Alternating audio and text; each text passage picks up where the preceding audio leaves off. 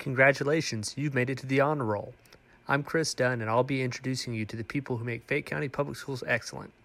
Our district annually ranks among the best in both the state of Georgia and nation academically, and we want to shine the spotlight on everyone who helps our students thrive. Behind every successful school day is a team of people worthy of recognition, and they each have their own story to tell. Join us as we dive in and learn about their journeys, their inspirations, and their whys on the honor roll.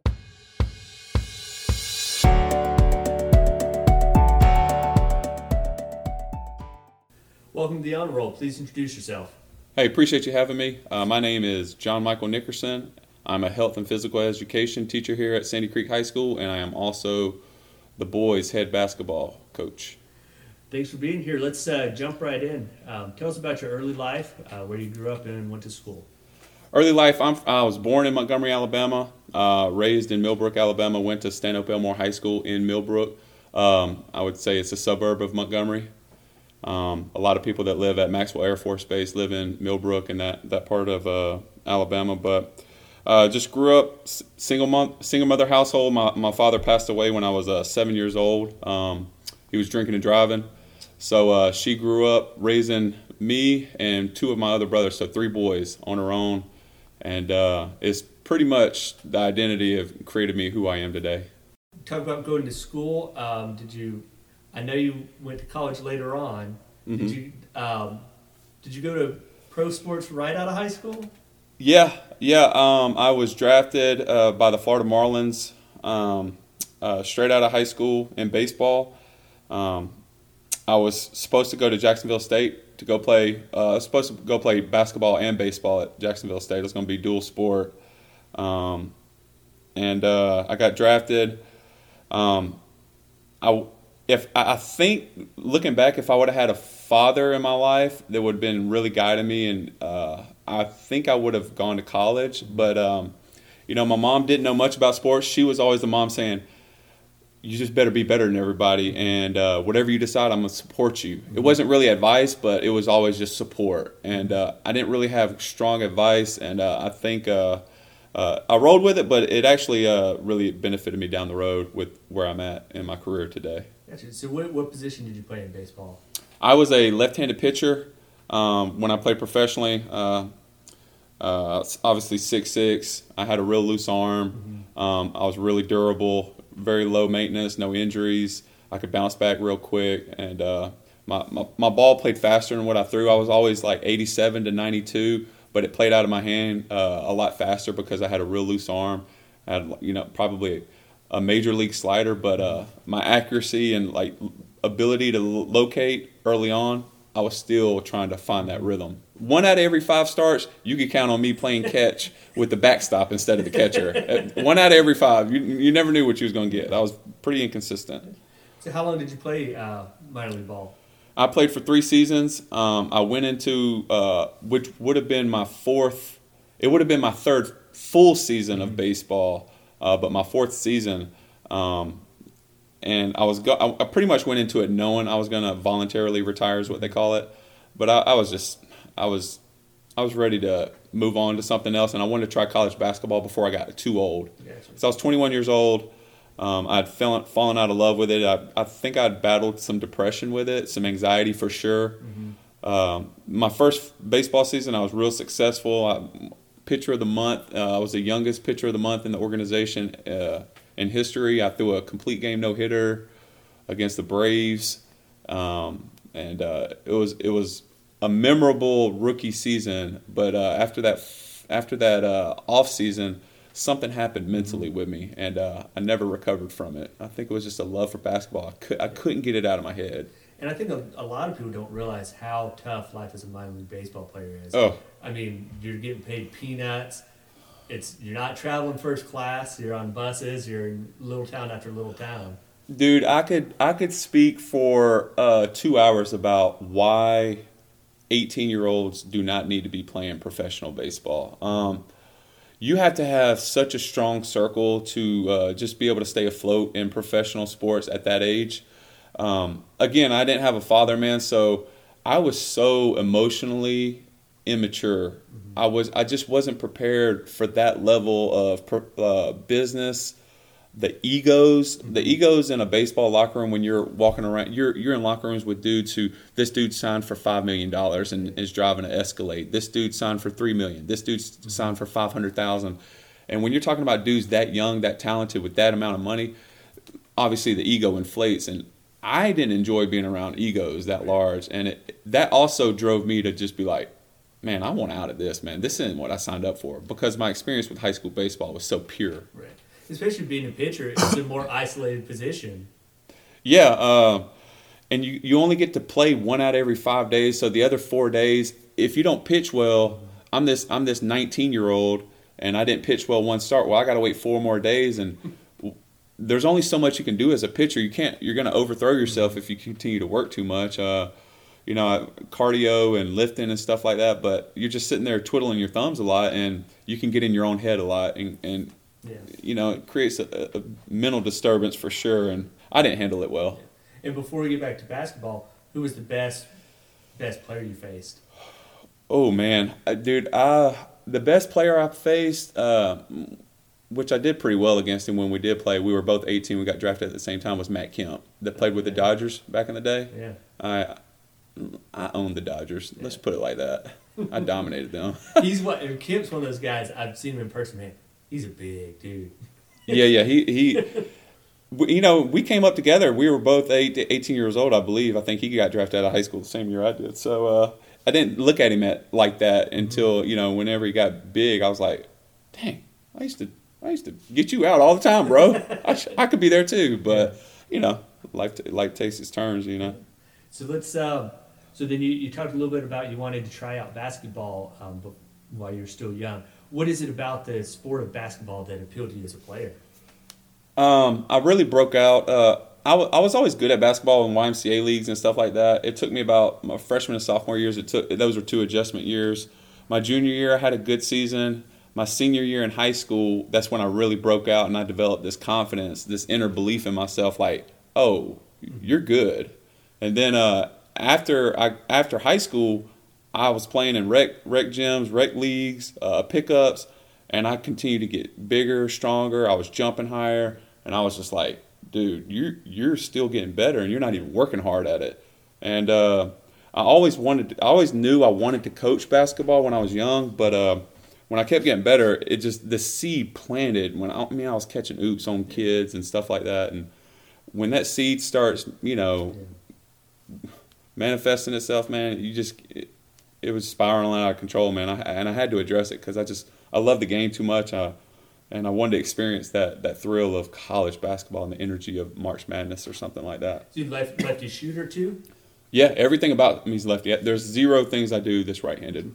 So it's the, with some height and a lefty shooter. That's kind of got to be kind of a matchup problem for some defenses too. Yeah, I mean everybody's like, "Don't let him go left. Don't let him go left," and they they they still can't stop you because they're not used to guarding it. Uh, rarely used to get my shot blocked because you know everybody's just so used to trying to block right-handers and uh, there's definitely there's definitely something there about being left-handed that is that helps you on the basketball court. Any particular player that your game was like that you modeled it after? I always um, so my inspiration basketball wise, while it fell in love with it, was Charles Barkley. Um, nothing similar about him as far as our game, uh, other than just be, trying to be a versatile forward. Mm-hmm. Um, but the person I used to love, the two people I used to love watching was Lamar Odom. Mm-hmm. He was a lefty, six ten. You know, came from Rhode Island. Uh, played with the Lakers and won a couple championships with them. But Manu Ginobili also. So I, I was just always trying to be crafty. Uh, obviously, be unselfish, know how to pass, defend but be versatile as a forward, somebody with size. What was the, what was the highlight of your um, college playing days at Kennesaw State? I, say, I would say individually, the highlight was a, a buzzer beater I had against uh, South Carolina Upstate. Um, they we had the ball, a couple seconds left. It was a tie game or it was a tie game or something like that, and they gave me the ball with like five six seconds left, and I just isolated on the elbow. They cleared everybody out, and I just made a move, and I uh, made a move on my defender, and weak side defender, who was seven four, came over. He was this German kid, tried to block it, and it just little little uh, baby hook shot went right over his right over his reach and game winner. Yeah, there's just something about special about March Madness. There's just electricity in the air. So this is another aspect. There's so many variables of why I quit baseball. This was another thing of why I quit because when I went into spring training in late February, early March, that's when March Madness was happening. So the the thing I was that if and if you know spring training baseball, it's so boring. It sucks. Um, it's not fun. Um, and March Madness, the thing you're falling in love with is happening at the same Right. moment. So the your job, which you're not having fun with, and the thing you want to do, which at the pinnacle, Yeah. it's just it was mixing in and driving me crazy. And so, um, did you go? So after your college career's over, did you go straight into coaching? Yeah, I mean, I wa- I was uh, 26, 27 years old. I was engaged to get married.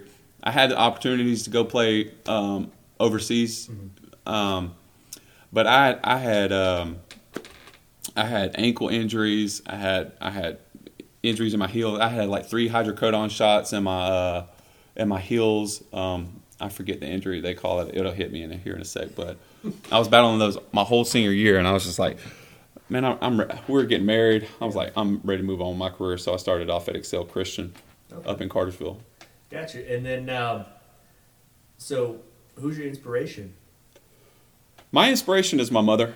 I think um, anytime I just uh, think about somebody who was there for me, like she always made sure we were getting to every practice. We weren't those kids who she wouldn't use her being a single mom as an excuse for us to miss a practice. She'd have a ride lined up. Somebody would pick us up, drop us off if she couldn't make it. But she just used to tell me, and this is one this is one reason why I don't have any sympathy uh, for kids. Like you know, especially ones that have two parents in the house fighting for their playing time. Is like, hey man, like I didn't have a father p- politicking for me.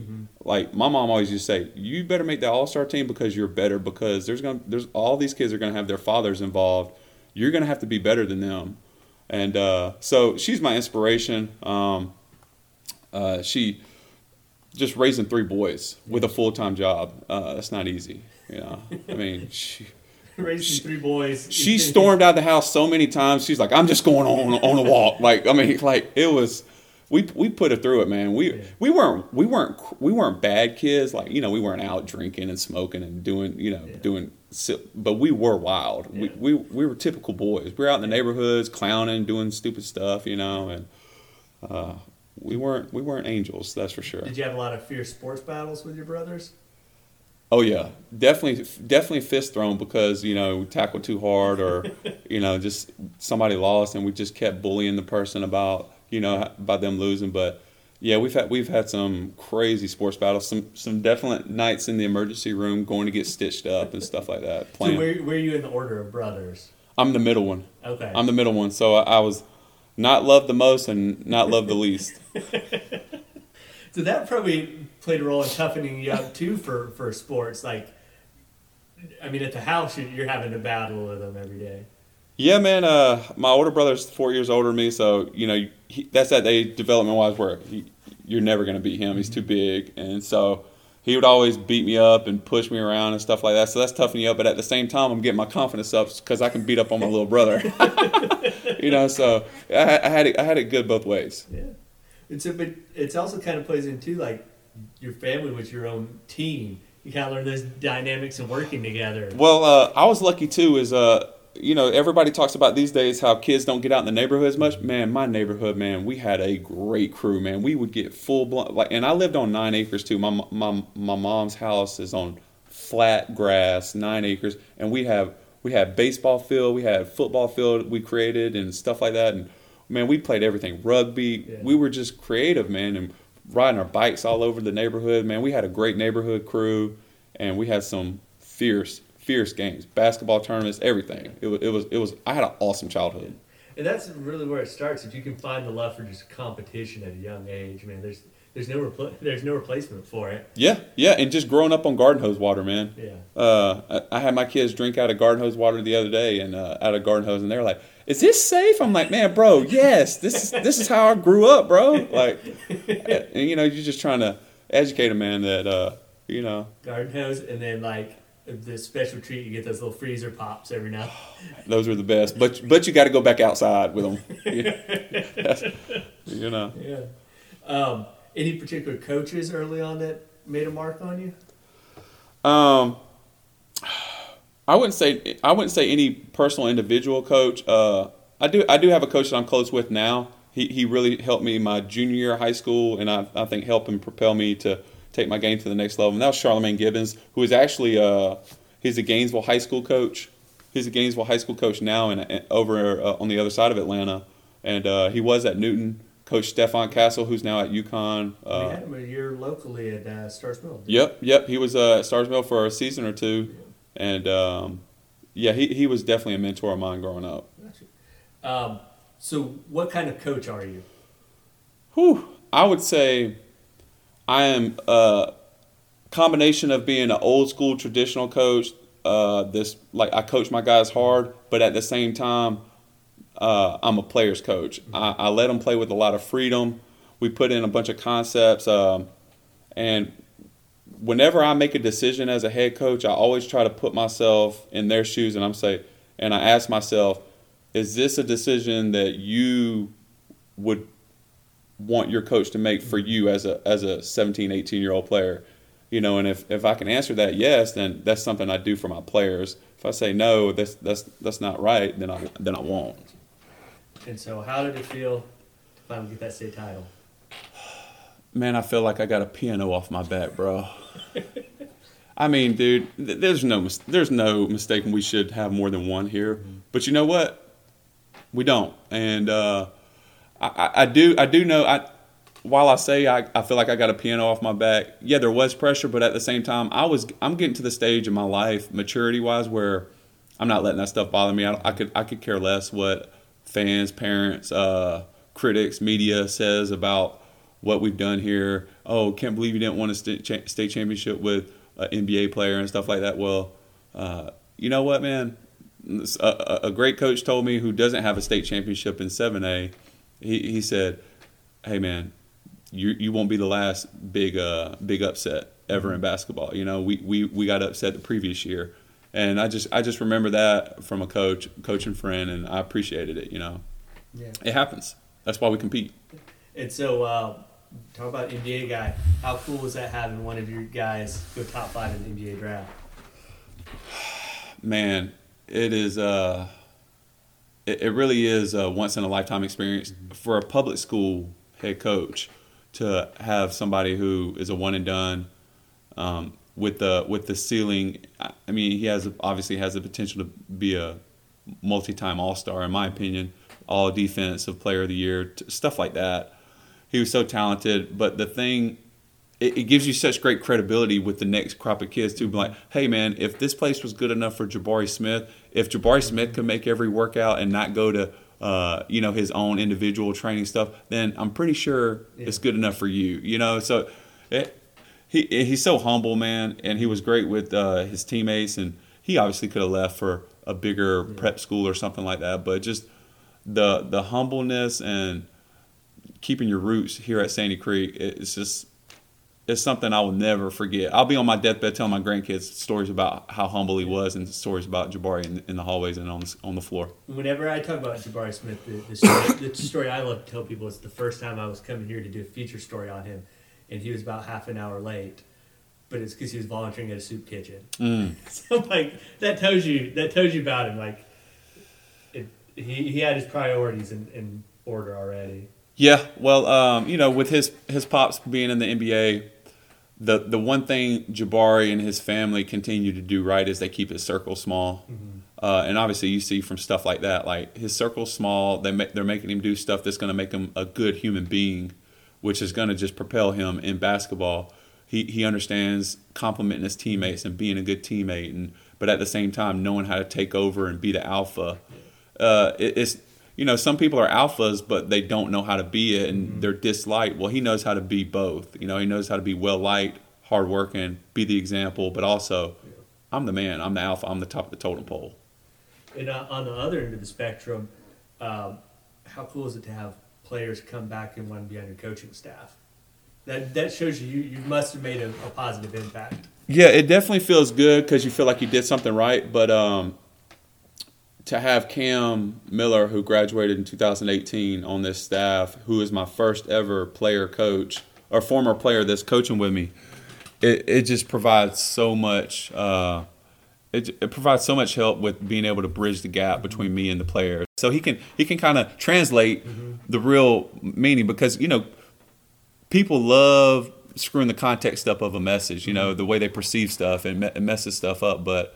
He's such a great bridger, and he's obviously a great, he's a great coach too. He, he really helps with our development, man. I really think he was a difference maker with us in the championship year. Yeah, yeah. It, you can just kind of, there's certain players and coaches like they just have like a palpable energy. Oh yeah, man. He was like that as a player, dude. Every day he walked down those stairs to, to practice or play, it was volume to the max. Mm-hmm. It went from zero to hundred uh, real quick, and it, it, he's, he's like he he brings the same energy as a coach, man. And, and, and I, actually, there's days where I don't want to be there coaching. I, am down there coaching, and I'm like man, I can't wait for this 90 minutes to be up, dude. I'm ready to go home. I want to lay on the couch, do whatever, uh, be with my family. But he'll do something loud, and I'll just start laughing. I'm like, dang, man, you getting me up too, bro. Yeah. And and I look at I looked at him one time last year. I'm like, man, you are the direct reason why I got involved in this. Like, because I, I, wasn't here mentally, you know. So he's pushing me as long as I, as well as me trying to push our guys. And um, when you're not teaching and coaching, what what do you like to do? I love. I'm actually a father who loves being with my kids and my family and my wife. Uh, I love spending time with my family. Um, I love playing football in the yard with them, wiffle ball. We go out. We go out on the court in the driveway playing King of the Mountain one on one. We play. We play football in the living room, right in front of my wife, trying to enjoy a cup of coffee. We don't care. We're, we're tackling each other, and uh, Lincoln's crying because I accidentally hit him too hard. Um, you know, I, I, don't golf or nothing. I enjoy watching UFC a lot. I love martial arts because while some people are like it's barbaric, it's too yeah. violent, there is actually a beauty in it, and it's it's it's high level chess with yeah. uh, really intense consequences. So I enjoy stuff like that. It helps get my mind off of basketball, man, because. Mm-hmm. You know, as a competitor and somebody who's in love with basketball, man, your mind can just go 24 7. It's hard to turn it off. So, I've really had to learn some techniques to do it, and also like reading. I, you know, I, I, try to read one book a week. I love reading. It help. It just it's it's my escape. Yeah, because if you if you're twenty four seven basketball, you're gonna burn out. Oh yeah, man, and uh, you're going down the rabbit hole of rabbit hole. I mean, it's just not. I don't think it's mentally healthy. Mm-hmm. And you know, with you know, with everything in the world going on, there this always seems like there's some crisis or nationally, worldwide going on. It's uh, there's so many more things important than basketball, and uh, I've I've gotten to the point where basketball was I would say almost in in front of my family. It was number one. Well, I've reversed it, and I got my priorities right, man. I've got family first, then basketball. You know. And it's got to be nice having having your family be able to be at the games and, and watch you and celebrate with you in the in the big moments. Oh yeah, it's uh, it's uh, it's real special, man. It's uh, it's uh, it's something I got I just got some canvases put up of our family from the state finals, and it's uh it's something I'll never forget for sure. It's like your kids someday they may, may not realize how special it is, but like I think twenty years from now, they'll be able to look like, wow, I was there with Jabari Smith. I was, yeah, I know. That's that's why I look at my wife all the time. I'm like, they have no idea like what being like what they were truly around night in night out, the greatness and. Uh, the the work ethic and just the commitment to excellence.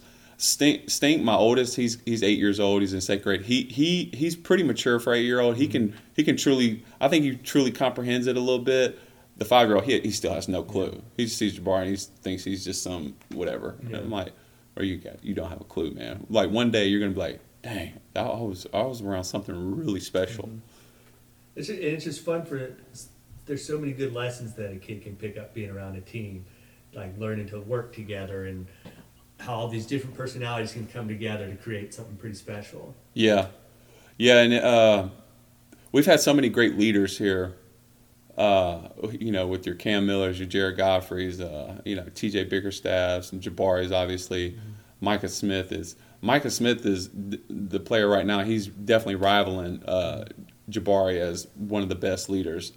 Every single day he shows up, and for me, to have my children mm-hmm. courtside, pra- like they're at practices with me, yeah. and they're watching Micah learn how to lead. It's it's just invaluable, man. It's it's lessons they don't even know they're picking up, and they're they're seeing they're picking up the intricacies of how hard these guys work, like the Jared Whites and Amari Browns and but they're picking up Micah's leaderships and stuff, and they're just it's it's it's going to make my job trying to help them in their sports careers way easier. And uh, we'd like to wrap up here with uh, the question we ask everybody: is what's your why? Man, uh, I've thought about this, and uh, we obviously could go on for an hour about why my why is, but before family, my why was just pure my pure love of the game. Back in my high school, I had a I actually used to go back and see my high school coach, but he wasn't a great tactician as far as like X's and O's. Like he didn't really know how to teach you the game. He could get you in great shape, and he was a great man. He was a great person, but as far as like teaching me the game, not so much. And uh, I always knew there was a lot more to basketball, uh, and I, I wanted to be that bridge between kids and the game and like really take their IQs to the next level. So that was my why, man. Uh, I just knew I, I could have been, I should have been getting a little more. I didn't know what it was, but as I got older and I, you know, when I went to Memphis to GA, I really learned a lot there. And then full time at IUPUI, I took my IQ to the, ne- it helped me take my IQ to the next level and just being able to share that knowledge with kids. The be- one of the best thing ever is like kids texting you and they're like, man, I'm I, am i am understanding what I'm seeing on these NBA games now, like with this tag uh, and just this rotation and stuff like that. They're seeing the game different, and that's that's the stuff I love the most is when they the light switch is starting to turn on for them. Yeah, I think the average fan just sees you know the crazy athleticism. They don't appreciate that it's a, it's a chess match. Yeah, yeah, man, it's a uh, it's a lot more going on with it, uh, and that's one thing I tell our parents and fans a lot, and I even tell the players, I'm like hey man, what we're working on in practice is very complex. Like we're running a system with a lot of freedom that I want it to look like college and NBA type flow and offenses, but when you're working with 15, 16, 17 year old, 18 year old kids, like it's not always going to look like that, but we still got to live with, with the result in the game and then go readdress it in practice, you know, and it's just always a game of uh, trying to improve from one performance to the next. And that's, that's, I still get a, I still you know, get a, get a rise out of that and trying to get better at that. Thank you so much for taking time to speak with us. Yeah, man, I appreciate it, man. I appreciate the opportunity, Chris.